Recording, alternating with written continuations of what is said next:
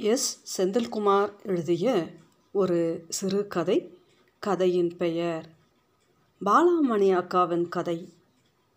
பாலாமணி அக்காவை நினைத்து கொண்டு தாயம் விளையாடிய போது அவளே வாசலில் வந்து நின்றது. ஆச்சரியமாக இருந்தது.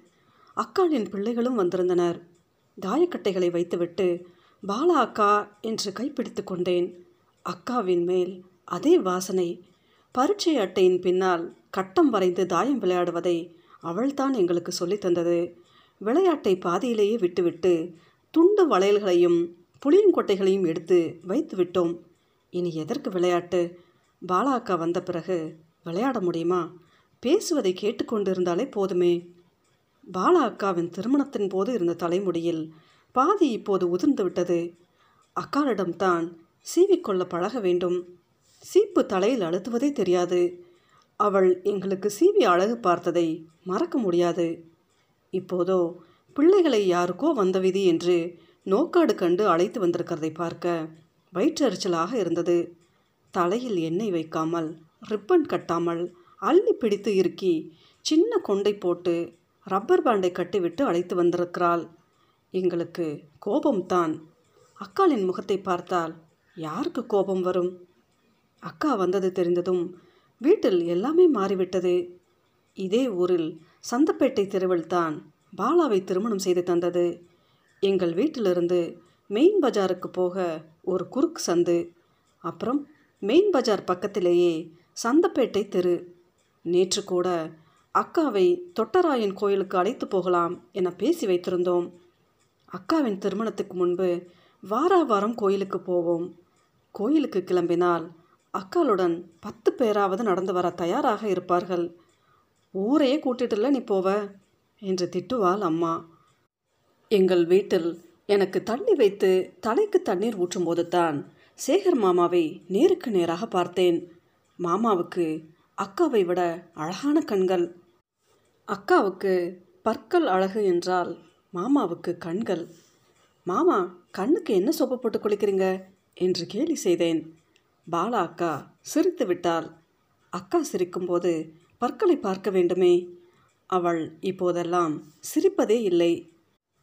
பாலாமணி அக்கா பிள்ளைகளை என்னிடம் விட்டுவிட்டு அம்மாவுடன் சமையல் அறைக்கு போய்விட்டாள். அக்கா வந்தது நைனாவுக்கு எப்படித்தான் தெரியுமோ? பட்டறையிலிருந்து வந்தவர் பிள்ளைகளுக்கு பொறி உருண்டையும் கடலை மிட்டாயும் அக்காவுக்கு அன்னகாமு கடை அதிரசமும் கையோடு வாங்கி வந்தார். என்னை விட பாலாவின் மேல் அப்பாவுக்கு பிரியம். பெரிய பிள்ளை பெரிய பிள்ளை என்று செல்லம் தந்தது போதும். போகிற வீட்டில் பிள்ளை வளர்த்த லட்சணம் பாருன்னு என்னோட தலை உருள போகுது என்பாள் அம்மா. அக்காவும் நைனா நைனா என்று பிரியமாக இருந்தால் பொறி உருண்டைகளை மூத்தவளும் சின்னவளும் கையில் வைத்துக்கொண்டு பாலாவின் முகத்தையே பார்த்து கொண்டிருந்தார்கள். பிள்ளைகளை திங்க சொல்லடி என்று அம்மா அதட்டினாள். பாலா ஏன் இப்படி அமைதியாக இருக்கிறாள்? என தெரியவில்லை. அப்பாவை பார்த்ததும் தரையில் உட்கார்ந்தவள் எழுந்து கொள்ளவே இல்லை. அவள் அழாமல் இருக்க வேண்டும் என்று சாமியிடம் வேண்டிக் கொண்டேன். பாலா அக்காவை அழாம பார்த்துக்க சாமி என்று முனகிக் கொண்டே இருந்தேன். பாலா அக்கா அழத் தொடங்கிவிட்டால் அவளின் அப்பாவும் அம்மாவும் உட்கார்ந்து கொண்டார்கள். அக்காவின் கால்களில் கொலுசு இல்லை உருட்டு மெட்டி மட்டும்தான் இருந்தது. கல்யாணத்தன்று விரல்களில் புது உருட்டு மெட்டியும் ஜால்ரா கொலுசும் போட்டிருந்தாள். நான்கு வருடங்களில் அக்காவின் உடலைப் போல உருட்டு மெட்டி கம்பி மெட்டியாக தேய்ந்து போனது. அப்பாவும் அம்மாவும் அழாதே அழாதே என்று சமாதானம் செய்தார்கள். நைனா கோபமாக என்னன்னு சொல்லவும் மாட்டேங்கிற அழுகையும் நிறுத்த மாட்டேங்கிற. ரெண்டு வாரத்துக்கு முன்னாடி வந்து இப்படித்தான் அழுதுட்டு சாப்பிடாம நீ பாட்டுக்கு போயிட்ட. சொல்லு என்னன்னு என்று திட்டினார். அம்மா அதிர்சத்தை எடுத்து பிள்ளைகளுக்கு தந்தால் யாரும் வாங்கி கொள்ளவே இல்லை. மூத்தவள் அம்மா அழுவதையே பார்த்து கொண்டிருந்தாள். இன்னமும் கொஞ்ச நேரத்தில் சின்னவள் அழுதே விடுவாள். அப்பாவை தேடி பட்டறையிலிருந்து இரண்டு தடவை ஆட்கள் வந்துவிட்டார்கள் அப்பா வந்தா அவதி அவதியாக வரும். இல்லைன்னா சுத்தமாக தொடச்சது மாதிரி இருக்கும் என்று கோபமாக சொன்னார். ஊரில் நகைக்கடைகள் வரத் தொடங்கியதும் நகைப்பட்டறை வேலைகள் குறைந்துவிட்டன நகைக்கடைக்காரர்கள் கடனுக்கு ரெடிமேட் உருப்படிகளை தருகிறார்கள். எங்கெங்கிருந்தோ ஆட்கள் ரெடிமேட் உருப்படியோடு வருகிறார்கள் என்று தலையில் அடித்துக்கொண்டு அழாத குறையாக சொன்னார். சேகர் மாமாவுக்கு வேலை மந்தம். வழக்கம் போல உருப்படி வேலைகள் தரும் கடைக்காரர்கள் வேலையை நிறுத்திவிட்டார்கள்.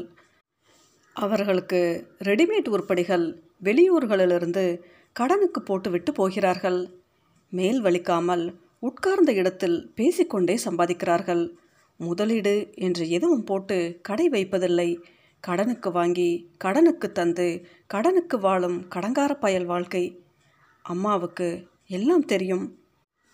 புதிதாக கடை வைத்தவர்கள் வேலை வேண்டுமென்றால் ரூபாய் இருபத்தஞ்சாயிரம் முன்பணமாக டெபாசிட் கட்ட சொன்னார்கள். கடைக்காரரின் ஆசை வார்த்தைக்கு மயங்கி பாலா அக்காவின் நகைகளை சேகர் மாமா அடகு வைத்து விட்டார் பாலா அக்காவின் நகைகள் அழகானவை. காதுக்கும் மூக்குக்கும் கழுத்துக்குமாக பார்த்து பார்த்து செய்தது நைனாவின் ஆசையும் சம்பாதிக்கப்பட்ட கஷ்டமும் அவள் போட்டிருந்த நகைகளில் தெரியும். அப்பா தன் வீட்டுக்கு என்று செய்யும் நகைக்கு தனி அழகு வந்துவிடும். சேகர் மாமா நகைகளை அடகு வைத்துவிட்டு வேலை தருவான் என்று மாதக்கணக்கில் காத்திருந்தார். வரும் ரிப்பேர் வேலையில் குடும்பத்தையும் பிள்ளைகளையும் சரிக்கட்ட முடியவில்லை. வேறு இடத்தில் வட்டிக்கு வாங்கி கடன் வாங்கி வருகிற வேலைகளில் வட்டிக்கு கட்ட அரிசி பருப்பு வாங்கி போட என்று வருடம் போனது. டெபாசிட் வாங்கிய கடைக்காரன் உருப்படி வேலைகள் தராமல் ரிப்பேர் வேலைகளையும் அதிலும் வெள்ளி கொலுசு பத்த வைப்புக்கு ஆள் அனுப்பினான். தலையெழுத்தை என்ன செய்ய முடியும்? பாலா அக்கா ஒன்றும் சொல்லவில்லை. அழுது முடித்துவிட்டால் அம்மா தான் எல்லாம் சொல்லி தீர்த்தது. அப்பாவுக்கு கோபம். பட்டறைக்காரர்களையும் சங்கத்து பெரியவர்களையும் அழைத்து கொண்டு போய் கடைக்காரனிடம் பேசியபோது நிமிர்ந்து கொண்டான். ரிப்பர் வேலை தருவதே பெரிய விஷயம் என்று திமிராக பேசினான். எல்லோரும் சேர்ந்து சேகர் மாமாவுக்காக பேசியதும் மாதம் இவ்வளவு பணம் என்று தந்துவிடுகிறேன் என்று சமாதானம் சொன்னான். அடப்பாவி மொத்தமாக வாங்கிய பணத்தை சில்லறை சில்லறையாக தந்தால் நகையை எப்படி மீட்பது? பாலா அக்காவுக்கு நகைகளை மீட்க முடியவில்லை என்ற இயலாமை மனதில் கொடி போல சுற்றத் தொடங்கியது. விஷக்கொடி. அக்கா மாமாவோடு எதற்கெடுத்தாலும் சண்டை போட்டால் சண்டை இல்லாத நாட்களே இல்லை என்று பக்கத்து வீட்டுக்காரர்களின் அவ சொல் அம்மாவை சந்தேகம் கொள்ள செய்தது. நம்ம பாலாவா சண்டை போடுறா?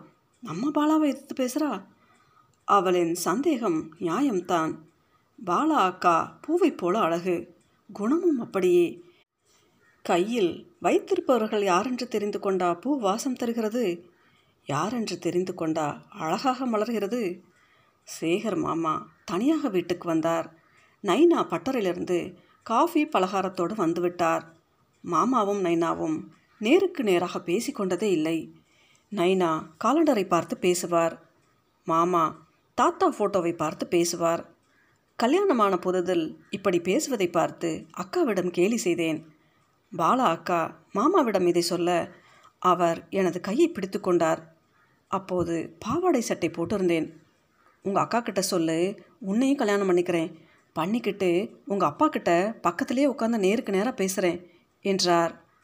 வெட்கப்பட்டு கையை அவரிடமிருந்து இழுத்துக்கொண்டு ஓடியே போய்விட்டேன். மாமாவுக்கு அப்போதிருந்த கேலியும் கிண்டலும் எப்போதிருந்து காணாமல் போய்விட்டது என்று தெரியவில்லை. வீட்டுக்கு வரும்போதெல்லாம் கன்னத்தில் தாடி முளைத்தபடி கண்கள் குழி விழுந்து சத்தமே இல்லாமல் பேசுகிறார். மாமா எப்போதும் வீட்டுக்கு வரும்போது வெள்ளை வேட்டியும் நல்ல கலர் சட்டையும் போட்டு வருவார். அவர் செருப்பே அழகாக இருக்கும். பளிச்சென்று எங்கிருந்தாலும் மாமா இருக்கிறார் என்பது போல அடையாளம். அந்த அழகான செருப்பெல்லாம் எங்கே போனது என்று தெரியவில்லை. ஏன் இப்படி அழுக்கான கைலி வேட்டியும் கக்கத்தில் கிழிந்த சட்டையுமாக வந்திருக்கிறார் என்று தெரியவில்லை. காஃபியும் பலகாரமும் அப்படியே இருக்கிறது. மாமா தனக்கு வேண்டாம் என்று மறுத்துவிட்டார். செம்பு நிறைய தண்ணீர் வாங்கி குடித்தார். வீட்டில் எல்லோரும் அமைதியாக இருப்பது எதற்கென்றே தெரியவில்லை. அக்காவின் கோபத்தைத்தான் மாமா சொல்லி சங்கடப்பட்டார். சம்பாதிக்காமல் விடமாட்டேன் என்கிற வைராக்கியம் அவரது கண்களில் தெரிந்தது. சேகர் மாமாவை சமாதானம் செய்து வீட்டுக்கு அனுப்பினார் அப்பா. மூன்று நாட்களாக பாலா வீட்டில் சமையல் செய்யவில்லை என்று சேகர் மாமா சொல்லியபோது அம்மா அழுதே விட்டாள். வீட்டில் யாருக்குமே இல்லாத கோபம். பாலாவுக்கு எப்படி வந்தது? அவளுக்கு கோபப்படவே தெரியாதே. முன்னால் நிற்பவர்கள் மனசு கஷ்டப்படக்கூடாது என்று சிரித்து பேசுபவள். பாலா அக்காவின் கோபத்தை யாரும் நம்பவில்லை. சேகர் மாமா என்றைக்கு எங்களிடம் பொய் சொல்லியிருக்கிறார்? அதற்கு பிறகு மாமா வீட்டுக்கு வரவே இல்லை. அவர் கோயமுத்தூருக்கு யாருக்கும் தெரியாமல் இரவோடு இரவாக கட்டிய வேட்டியோடும் சட்டையோடும் வேலைக்கு போய்விட்டார். பாலா அக்காவின் பிள்ளைகள் அழுகின்றன. மூத்தவள் நைனா நைனா என்று கதறுகிறாள். சின்னவளுக்கு இன்னமும் விவரம் தெரியவில்லை. அம்மாவின் மடியிலும் பாட்டியின் மடியிலும் உட்கார்ந்திருக்கிறாள். மூத்தவளை வாயை மூடு அழாதே அழாதே என்று பாலா அக்கா கோபமாக அடிக்கிறார். அம்மாவும் நானும் பாலாவின் கோபத்தை நேராகவே பார்த்துவிட்டோம். அப்பா அவளை சமாதானம் செய்தும் முடியவில்லை. மூத்தவளையும் சின்னவளையும் வேறு எங்காவது வைத்திருக்கலாம் என்று யோசனை செய்தபோது அக்கா பிடிவாதமாக மறுத்துவிட்டாள். செத்தாலும் என் கூட தான் இருக்கணும் பழச்சாலும் என் கூட தான் இருக்கணும் என்று பிள்ளைகளை இழுத்து தன் அருகே வைத்து கொண்டால் எவ்வளவு அடித்தாலும் திட்டினாலும் பிள்ளைகள் அம்மாவிடமே ஒட்டிக்கொள்கின்றன. சேகர் மாமாவின் குணம் அப்படியே பிள்ளைகளுக்கும் இருக்கிறது. சேகர் மாமாவை சமாதானம் செய்து அழைத்து வரலாம் என கோவைக்கு சென்றார்கள். மாமாவின் வைராக்கியம் யாருக்கும் தெரியாது போல. வரமாட்டார் என்று நினைத்தது போலவே தான் நடந்தது. சம்பாதிக்காமல் விடமாட்டேன் என்று சொன்ன அவரது கண்களை பாலா அக்கா பார்க்கவில்லை. பார்த்திருந்தால் மாமாவை நீ எல்லாம் ஆம்பளையா? என்று கோபத்தில் கேட்டிருக்க மாட்டாள். அப்படி கேட்டதால் தானே மாமா ஊருக்கு போனார். சேகர் மாமா ஊருக்கு திரும்ப மாட்டார் என்று தெரிந்ததும் பாலா அக்கா என்ன நினைத்தாலோ? எந்த கடைக்காரனிடம் என்ன மருந்து வாங்கினாலோ? எப்படி வைத்து எங்கு குடித்தாலோ? பள்ளிக்கூடம் விட்டு வரும்போது வாயில் நுரை தள்ளி தரையில் கிடந்தால் பெரிய ஆஸ்பத்திரியில் போட்டார்கள். வாந்தி எடுக்க சொல்லி டாக்டரும் நர்ஸும் அக்காவை திட்டினார்கள். அக்கா வாந்தியே எடுக்கவில்லை. பற்களை கடித்துக்கொண்டு வாய்மூடி படுத்திருந்தாள். அவளை பார்த்தபோது நிச்சயமாக பிழைத்து வந்து எங்களுடன் உட்கார்ந்து தாயம் விளையாடுவாள். கோவிலுக்கு போவோம் என்று நினைத்து சாமியிடம் வேண்டினேன். சாமி அக்கா சாகக்கூடாது. சாமி அக்காவை காப்பாத்து என்று கண்ணீரோடு அவள் படுத்திருந்த கட்டலின் அருகே நின்றிருந்தேன். அக்காவை பார்ப்பதற்கு எல்லோரும் வந்து விட்டார்கள். பாலா அக்கா அப்பாவை அழைத்தாள். அப்பா அவள் அருகே சென்றார். நீங்கள் ஆசையாக போட்ட நகையை எங்களால் காப்பாற்ற முடியலப்பா என்றாள். ஏ கழுத நகை போனால் போகுது மகளே என்று திட்டினார் அப்பா.